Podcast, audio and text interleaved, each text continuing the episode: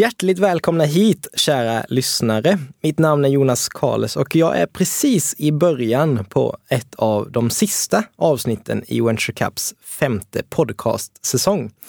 Säsongen görs tillsammans med Patent och re registreringsverket. Och jag skulle kalla dem för navet i det innovativa Sverige.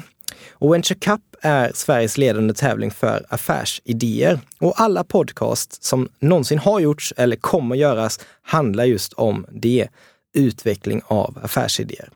De här avsnitten hittar ni allihopa på venturecup.se podcast. Ni hittar dem också på Spotify, iTunes och Soundcloud. Nog snackat. Idag så ska vi snacka mer om själva entreprenören, personen bakom hela grejen. Och till min hjälp har jag med mig en person som har drivit flera bolag och hon har 30 års erfarenhet av förändringsprocesser och entreprenörskap. Men än idag känner hon sig inte helt bekväm med att kallas entreprenör. Men hon är faktiskt en av de bästa jag någonsin hört på ämnet entreprenörskap och jag är väldigt tacksam att få säga välkommen till Marie Gustavsson från Actea Consulting. Tack, det är jättespännande att få vara här. Ja, jag har sett fram emot det här länge. För du är ju en entreprenör, men du kallar inte dig för det. Eller du är lite obekväm med det. Så då undrar jag ju naturligtvis, vad är en entreprenör? Ja, den frågan ställde jag mig också första gången när Venture Cap kontaktade mig och ville att jag skulle föreläsa om att vara entreprenör och, och människan bakom. Uh, och då fick jag fundera på vad är en entreprenör? För jag har aldrig sett mig som en sådan. Uh, jag har alltid sett en entreprenör som en sån där som man ror ut en båt och sen så får man en idé och så bara hoppar man ur båten mitt uppe på öppet hav. Och så kreerar man massor med fantastiska saker. Lite galen liksom? Ja, ja, lite galen och vågar precis vad som helst, ha hur mycket mod som helst. Och sån har inte jag känt mig. Och sen började jag fundera på vad... Sen tittade jag mig omkring och, och så såg jag entreprenörer som, vi säger åker ut i båten en liten bit, men ändå ser bryggan och hoppar ut där och ändå ha lite, lite säkerhet. Men ja, jag är en sån där som gärna vill ha båten fäst vid bryggan och kan kliva ut med ett steg när jag ändå vet vad jag har. Så att när jag startade mitt första bolag så gjorde jag det veckan innan jag födde barn. Så att jag hade ju liksom föräldrapenningen då att försörja mig på. Och sen har jag liksom hållit på så här och långt innan dess kan jag se att jag hoppade inte i båten. Så att där lärde jag mig att entreprenörer, vi kan se väldigt, väldigt olika ut. Men det finns ju någonting som är gemensamt, tänker jag. Och då undrar man ju naturligtvis, vad är det som är gemensamt? Rörelsen, att alltid vara i rörelse, att alltid, att alltid se saker som händer i omvärlden långt innan alla andra gör det. Att snappa upp eh, eh, saker, eh, händelser, eh, komma på idéer på hur man skulle kunna möta framtida behov och se det in, innan. Så om man är trendkänslig, är man entreprenör då? Är alla trendkänsliga personer entreprenörer? Nej, men jag tror att det kan vara en, en, eh, en förutsättning för vissa entreprenörer uh, att kunna se trender. Uh, alla är ju inte trend. Vissa sitter ju, är ju väldigt specialister som kan se också. Man är väldigt djupt rotad i något. Man skiter egentligen i vad som händer i omvärlden. För jag är så fascinerad av det jag håller på med vill veta mer. Det är också en entreprenör, men en annan form av entreprenör. Så trend i, i kombination med det här som du sa, att ständigt vara på, på gång i rörelse? Ja, utifrån. Och sen är det nog ett intresse för att hela tiden inte, alltså inte så still, att alltid hitta nytt, se möjligheter, komma på lösningar, vrida på saker och ting. Men då har vi helt plötsligt definierat entreprenörskap här på en, en, en i alla fall en hobbynivå och en, på ett Marie Gustafsson-sätt ja. skulle jag säga. Eh, och jag tycker det låter som en, en spännande definition. Om vi ska spinna vidare lite på det här eh, kännetecknen då som entreprenör. Att känna sin omvärld och se lite längre fram och komma på nya lösningar som, som kommer slå imorgon. Har du några erfarenheter av det själv och känner du dig själv som en sådan person? Jag har ju 17 år på Volvo eh, i bagaget. Jag är ju tekniker i grunden. Och eh, jag kunde inte fatta att inte man såg alla de här trenderna med, med bränsleförbrukning. Och jag jobbar som ansvarig för det i, satte upp nya saker för det i mitten på 90-talet och det är nu som, som 10-20 år senare som trenden kommer. Likadant med att jobba med väldigt lättviktsbilar och kompositmaterial där vi släppte en produkt för 20 år sedan. Så jag har alltid varit, jag brukar alltid säga att jag är tio år för tidig med allt jag gör. Eh, och det, där fick jag ju insikten då i samband med Venture Cup, där att ja, entreprenör har jag inte varit där, men jag är intraprenör. Jag har ju alltid uppfunnit nytt och jobbat med konceptutveckling och Just det, vad, vad är en intraprenör för någonting? Ja, det är samma sak tänker jag, fast man gör det internt i det bolaget man är anställd kanske. Man kreerar inte ett nytt bolag eller en nytt affärskoncept. Alltså, det kan man göra fast internt i, inom där man verkar eller är anställd. Man vill alltid framåt även i det stora bolaget. Liksom. Springer lite snabbare än, än Volvo själv gjorde. Eh, kan vi vara lugnt säga att vi gjorde, ja. Ja, ja. Mm. Ja men spännande. Så entreprenör och intraprenör, ungefär samma sätt men på olika arenor helt enkelt. Ja. Och om vi spinner vidare på den stenen där med att hela tiden orka springa snabbare än alla andra. Då känns det som att man kräver någon typ av superenergi där. Var får man den här energin ifrån och hur kan man utveckla den här förmågan att hela tiden orka se långt fram och springa lite längre än de andra? Men på, på något sätt så tror jag att eh, det är någonting i drivkraften som gör, alltså den, den, vi får ju energi av att göra det. Och det är eh, eh, någon frågade mig om vad, eh, vad gör du på din fritid som är riktigt roligt? Och när jag läste efteråt så stod det att kreera nya affärskoncept och utbildningskoncept. Och idag handlar ju min, min entreprenörskap till att hur jobba med människor, hur få människor att må fungera bra och verksamheter att må fungera bra. Det är ju där jag vill bygga nya koncept och det, för mig är ju inte det ett jobb. Eller ja, det är ju ett jobb, jag får ju betalt för det. Men det är samtidigt någonting som är det jag kan älska att göra på min fritid. Så att jag tror att det är just drivkraften och brinnet i en entreprenörskap som man kan inte ganska på skilja ibland vad som är jobb och vad som är privat brin, brinkraft. Och det är det som gör att det blir så uthålligt i, till det man får energin av. Man måste ha en, en riktig inre motivation av att göra det man gör helt enkelt. Ja. Det är inte för man får betalt för det som man gör det. är inte, det är inte, sen kan väl det vara roligt också, att man kan få göra business av sin idé. Det är självklart, för annars överlever man ju inte om man ska få med sig mer människor i den här resan. Men jag tror att den, den yttersta drivkraften för många entreprenörer kommer för att, att få bidra, kreera och få utlopp för det som faktiskt sker på insidan. Men du har tydligen pratat med mig om skillnaden mellan en chef, en ledare och en entreprenör och samtidigt dess likheter. Vad, vad skulle du säga, vad, vad är ledarskap och varför har ledarskap med entreprenörskap att göra? Du är ju bara ensam. Ja, det kan man ju tycka det, är man åtminstone kanske i början. Men sen på något sätt om man vill göra någonting med den här idén och förverkliga den så behöver man ju få med sig andra. Och ehm, Det var nog, kanske någonting som man, jag, när jag bara står här nu tänker tillbaka, vad, vad var det som gör skillnaden på när vi var entreprenörer på Volvo? Vad var det som gjorde att vi till slut fick våra gäng och vi fick våra avdelningar som från början inte fanns? Ehm, det var nog just för att vi kunde få med andra människor. Och, och det är ju ledarskapet, alltså att det räcker ju inte att ha sin idé. Eh, det räcker ju inte att jag ser den här idén eller jag ser vad som är bra. Jag måste få andra människor att göra det. Jag måste kunna kommunicera och leda med mig människor och det kan ju vara investerare och det kan ju vara kunder som är intresserade av detta som ska köpa produkten eller tjänsten och det kan ju vara sådana som vill vara med mig på resan och bidra till att det blir faktiskt verkligt.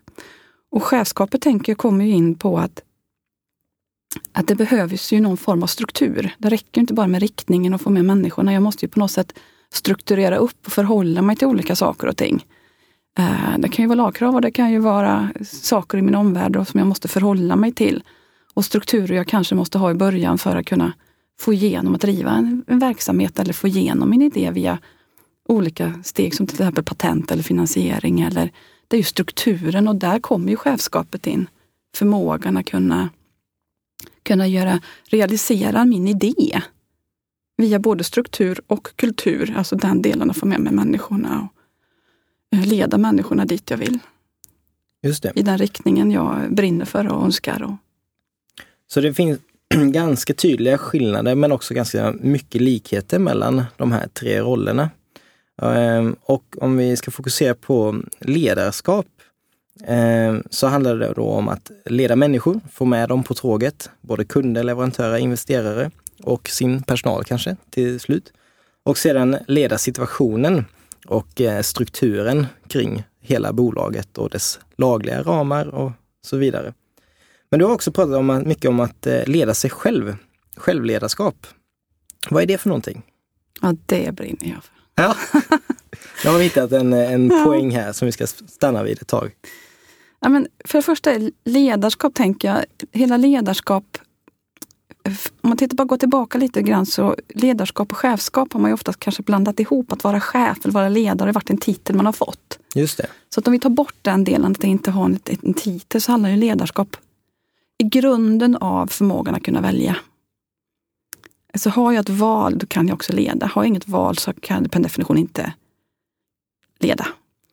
Så att för mig handlar det om att skapa val, kunna skapa valmöjligheter i mig som människa i en situation genom att man har en förmåga att, om, om, om du tänker dig som en kaffekopp med ett öra, beroende på vilket håll man ser den här koppen, så sitter ju örat på olika håll. Och, och, förmågan att kunna leda en situation handlar om att kunna gå runt och få både mig och andra att gå runt. Och det, det är en förmåga som vi entreprenörer verkligen behöver ha, för vi ser ju oftast kaffekoppen från ett annat håll än de flesta andra. För vi kreerar de här idéerna och tankarna som kanske är helt nya. Och det handlar också om att vara i ständig rörelse då, att kunna se olika perspektiv. Och, Exakt. Ja. Och också våga få med, för det är en mod och tålamod för oss som är väldigt viktig ledarskap. Förmåga att kunna vara kvar, för vi har kanske sett den länge. Och för att kunna göra det så behöver jag också förstå mig själv. För jag behöver ha mod och tålamod, jag behöver ha tillit till mig själv. Och för att lyckas lyckas mycket med sitt självledarskap. För grunden i allt ledarskap handlar ju om förmågan att leda mig själv.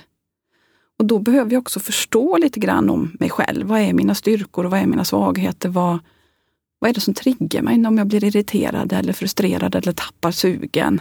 Och hur kan jag leda mig själv bort ifrån det så att jag är tillbaka på spåret igen? Och inte vara beroende så mycket av andra. Vad, vad är den vanligaste anledningen till att man tappar sin motivation i ett entreprenörsbolag? Jag tror det är tålamod, frustrationen. Alltså både att, att man inte får andra att se och förstå det bra, det bra med, med det man själv ser. Uh, och också att det tar tid att förändra människor, att få människor att våga. Um, jag har en liten, en liten um, jag brukar göra en liten test på människor. Okej, okay, ja, kör. Eh, det brukar ju ofta hända att det, ibland att man blir irriterad mm. på någonting. Folk blir, vissa blir irriterade i trafiken och andra blir irriterade på andra människor. Och man tycker att de borde göra på något annat sätt att de gör. Och ett väldigt bra test på hur långt man har kommit i den här situationen, som händer just nu i sitt självledarskap, det är vem jag beskyller för att jag är irriterad. Ja. Är det den där personen som körde om mig nu eller körde sakta i trafiken eller gjorde det där eller för att den där personen eller så här eller det regnar ute, då blir jag irriterad. Eller är det jag som gör mig irriterad? För det är bara en av de här, och det finns fördelar och nackdelar med båda två, så att man kan välja vilken som helst. Men om man ska leda situationen och sig själv, eller någon annan i den här situationen, så kan man bara vara ansvarig för sina egna tankar och känslor. Så det innebär att när detta händer så är det jag som gör mig irriterad. För det är det enda... Och om jag vet att jag gör mig irriterad kan jag ställa frågan också, okej okay, varför gör jag mig irriterad. Eller så kan jag bara låta det vara så att okej, okay, nu gör jag mig irriterad. Bra, nu vet jag det, jag accepterar det och så fortsätter jag. Om jag kan vara och leda mig själv här, ja, då blir jag inte lika påverkad av vad som händer på utsidan. Om jag inte får den här finansieringen. Om de där medarbetarna inte tycker samma som jag. Om kunderna tillfälligt sviker. Utan då orkar jag hålla ut längre. Så en sammanfattning är att om, om jag tappar motivationen så kan det vara ofta att personen vill, inte som jag helt enkelt. Jag vill åt ett håll och de vill åt ett annat. Och en självreflekterande person, en självledande person kan reflektera, vad är det jag behöver för att förändra den här situationen? Ja, och inte lägger ut det på utsidan av sig själv utan förstå att det är i mig alla de här känslorna dyker upp och irritationen. Och, men ibland så kan man dyka på att eh, någon person blir arg på mig att någon utomstående blir irriterad på mig. Och då vet jag att du har någonting som du kallar för mirakelfrågan. Oh. Vad är det för någonting? Ja, mirakelfrågan, den är verkligen mirakelfrågan. Den handlar om att lägga över ansvar egentligen. Och eh, den handlar om att egentligen lägga ansvaret där där hör hemma. Och den är också en, en, en, ett sätt att, att motivera människor till att faktiskt vara med och bidra. Och miraklet händer, vad man gör är egentligen att jag frågar den andra personen, vad behöver du av mig? För att du, och så säger man det man vill att de ska göra. För att du ska kunna engagera dig i det här projektet eller för att du ska tycka att det är ännu roligare att gå till jobbet eller för att, för att du ska dammsuga i eftermiddag som jag sa till mina barn innan jag gick idag. Eh, så vad behöver du av mig? Ja. För att du ska göra detta. Och då, då, då kan man peka riktningen. Så man är tydlig med vart vill vi någonstans. Men samtidigt så frågar man då, vad behöver du av mig för att göra detta? Eh, och vad som händer då, det är ju, det startar en process uppe i hjärnan hos den andra som, som, som eh, påverkar belöningssystemet. Man ska ju få någonting. Ja, om du bara talar om vad du behöver så får du någonting av mig, för jag ska ge någonting till dig. Ja, precis. Och då startar processen oavsett om den människan är medveten om det eller inte. Så många gånger svaret på den frågan, framförallt om det andra är nytt, som man säger då att det här vill jag, eh, är oftast vet inte. Och hur hanterar man det då? Nej, men då brukar man ge dem lite tid och säga, men fine, men fundera på vad du behöver av mig för att du ska göra detta. Och så kan vi ta ett nytt möte. Men processen är redan startad. Så att upp i deras huvud, oavsett om de är medvetna eller omedvetna om den, så är det startat någonting som börjar leta, vad behöver jag då? Vad, be, vad behöver jag för att göra detta? Vad behöver jag för att göra detta? Vad behöver Och då de inte, frågasätter de inte vad de behöver göra. Vad tror du dina barn behöver nu för att dammsuga här i eftermiddag? Eh, vad heter det? De svarade eh, att vi får... Eh, Noah, min stora son, han svarade eh, att vi får göra det när vi själva vill. Ah. Så att inte jag skulle lägga mig in. Utan nu, jag får inte kolla dem nu, utan nu vet de att det är det de vill göra. Så att de, det var rätt kul, jag måste bara berätta min dotter. Ja. Hon är 12, hon var 11 år, hon fyllde 12 år. Hon eh, har ju fått, eh, hon hade en, en lärare nu som inte riktigt lyssnar på henne eller frågar henne. Så hon sa så här till henne att vad behöver du av mig? För fråga mig vad jag behöver. Ah, hon vände lite på det. Ja, det är ja. samma, för hon ville ju att hon skulle göra, men hon, hon gör ju inte det. Så att hon hjälper att leda, det är ju leda personen rätt. Så att mirakelfrågan, jättebra om det kommer någon som är arg på dig. Och den handlar helt enkelt om, vad behöver du av mig för, för att? att? Ja. Det är mirakelfrågan. Ja, och sen kan man definiera precis vad man vill. Och den kan man använda då som, både som entreprenör men kanske även som i ett, eh, en relation med en eh, vän och med en partner. Med alla och framför allt jätteintressant med kunder, när du gör en kundundersökning. Ja, just det. Ja. Vad behöver du av mig? Eller vad behöver du om man tar den enklare varianten? Vad behöver du? Men vad behöver du av mig kan man säga till kunden för att du skulle kunna använda den här produkten eller kunna köpa den här tjänsten. Ja, och då kan det vara mer information eller att jag gärna vill testa den eller jag behöver förstå hur den används. Så man får väldigt, väldigt, väldigt intressant information.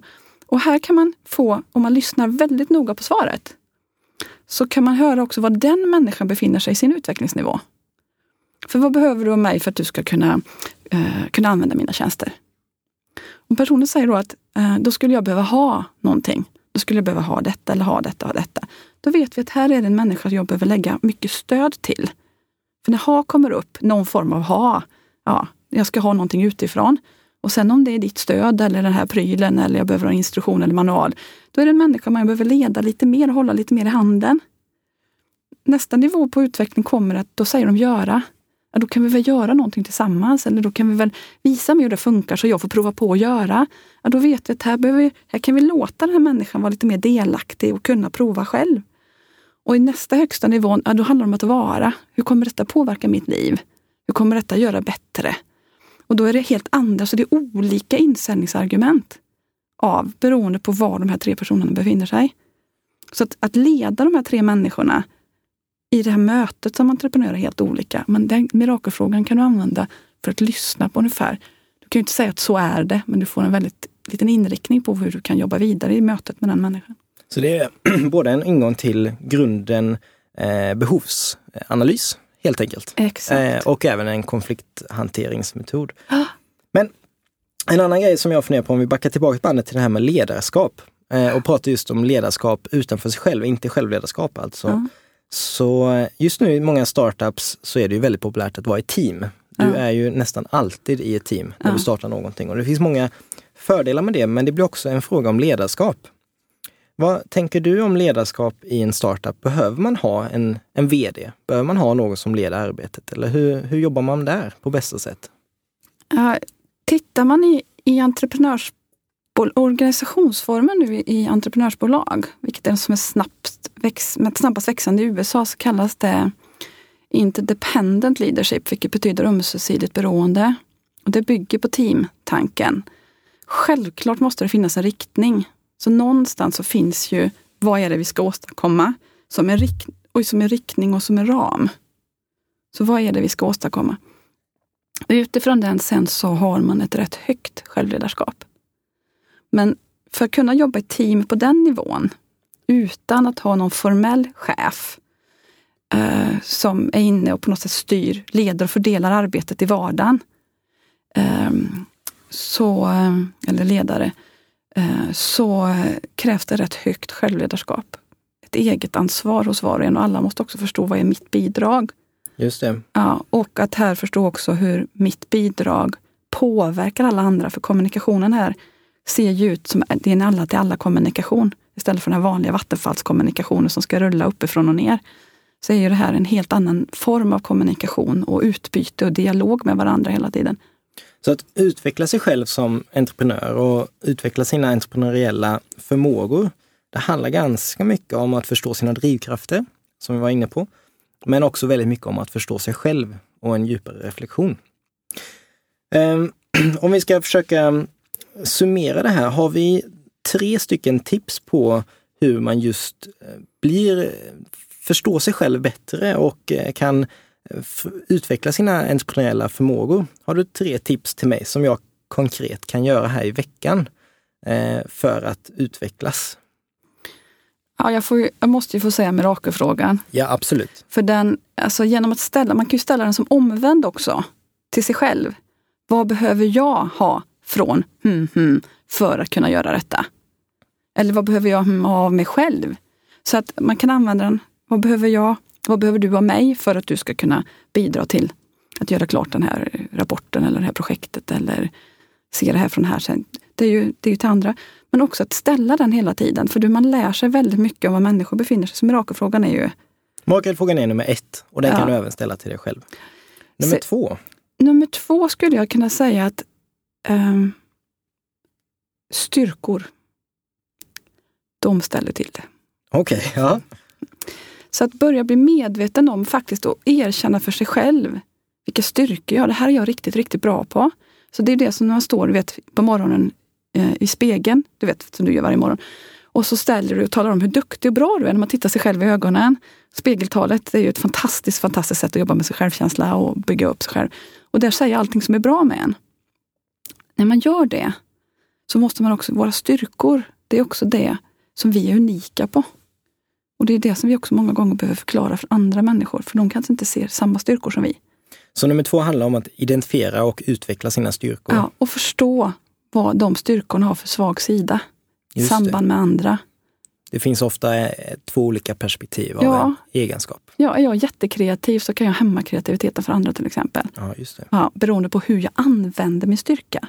Så att börja leka, titta på sina styrkor. Och lika starka som de är så kan de ha en hämmande effekt för andra om jag inte använder dem på rätt sätt. Och det slutgiltiga är nu tredje tipset. Tredje, då gäller det att hitta något som är riktigt bra. Men då måste det bli koppen. Ja, Alltså den är så bra. Att kunna förstå att, att, att jag kan vara jätteövertygad om en sak och du kan vara lika övertygad om motsatsen. Och det tror jag vi många gånger träffar som entreprenörer. Men om vi alltid har koppen så vet vi att örat sitter på olika håll beroende på hur vi ser den. Och det här är, tror jag, vår absolut, absolut viktigaste eh, vi kan använda den jämt. Det är en fantastisk konfliktmodell. Alltså vi använder den i all form av konfliktlösning, både hemma och på jobbet. Men också att förstå som entreprenör, att vi är ju inte riktigt ibland som alla andra. Vi, Nej, ser, vi ser kanske mycket längre än alla andra. Vi ser saker som inte andra ser. Mm. Och då gäller det ju att vi måste kunna kommunicera ut vad vi ser. Och få dem att känna både mod och tålamod och tillit till oss. För att faktiskt gå runt och se det vi ser. Så tredje perspektiv, tredje tipset handlar just om perspektiv då. Att eh, på något sätt förstå att alla människor är rationella, men de ser det från olika sätt helt enkelt. Och Ja. försöka sätta sig in i deras situation. Ja, både vi till dem och de till oss. Där har vi tre stycken riktigt bra tips som jag ska jobba på i veckan här och som jag även hoppas att ni lyssnare ska ta åt er av och jobba. Mirakelfrågan, identifiera styrkor och se perspektiv från olika sätt. Det har varit ett jätteintressant samtal och jag är eh, väldigt tacksam att du var här Marie. Det är ett stort ämne men det är dags att runda av. Ja, jag tackar också, det har varit underbart kul. Ja, och nu är det inte riktigt slut för er lyssnare, för nu ska ni få följa med och lyssna på när Isabella Lövengrip berättar om hennes identifierade styrkor och hennes perspektiv på hur man utvecklas som entreprenör. Häng med! Isabella, har du alltid känt dig som en entreprenör? Nej, när jag var 12 så skulle jag bli statsminister. Och, och när jag inte vill bli statsminister så vill jag bli advokat. Eh, och det är jag har alltid gillat eh, makt. Jag tycker att det är roligt att nå ut till människor.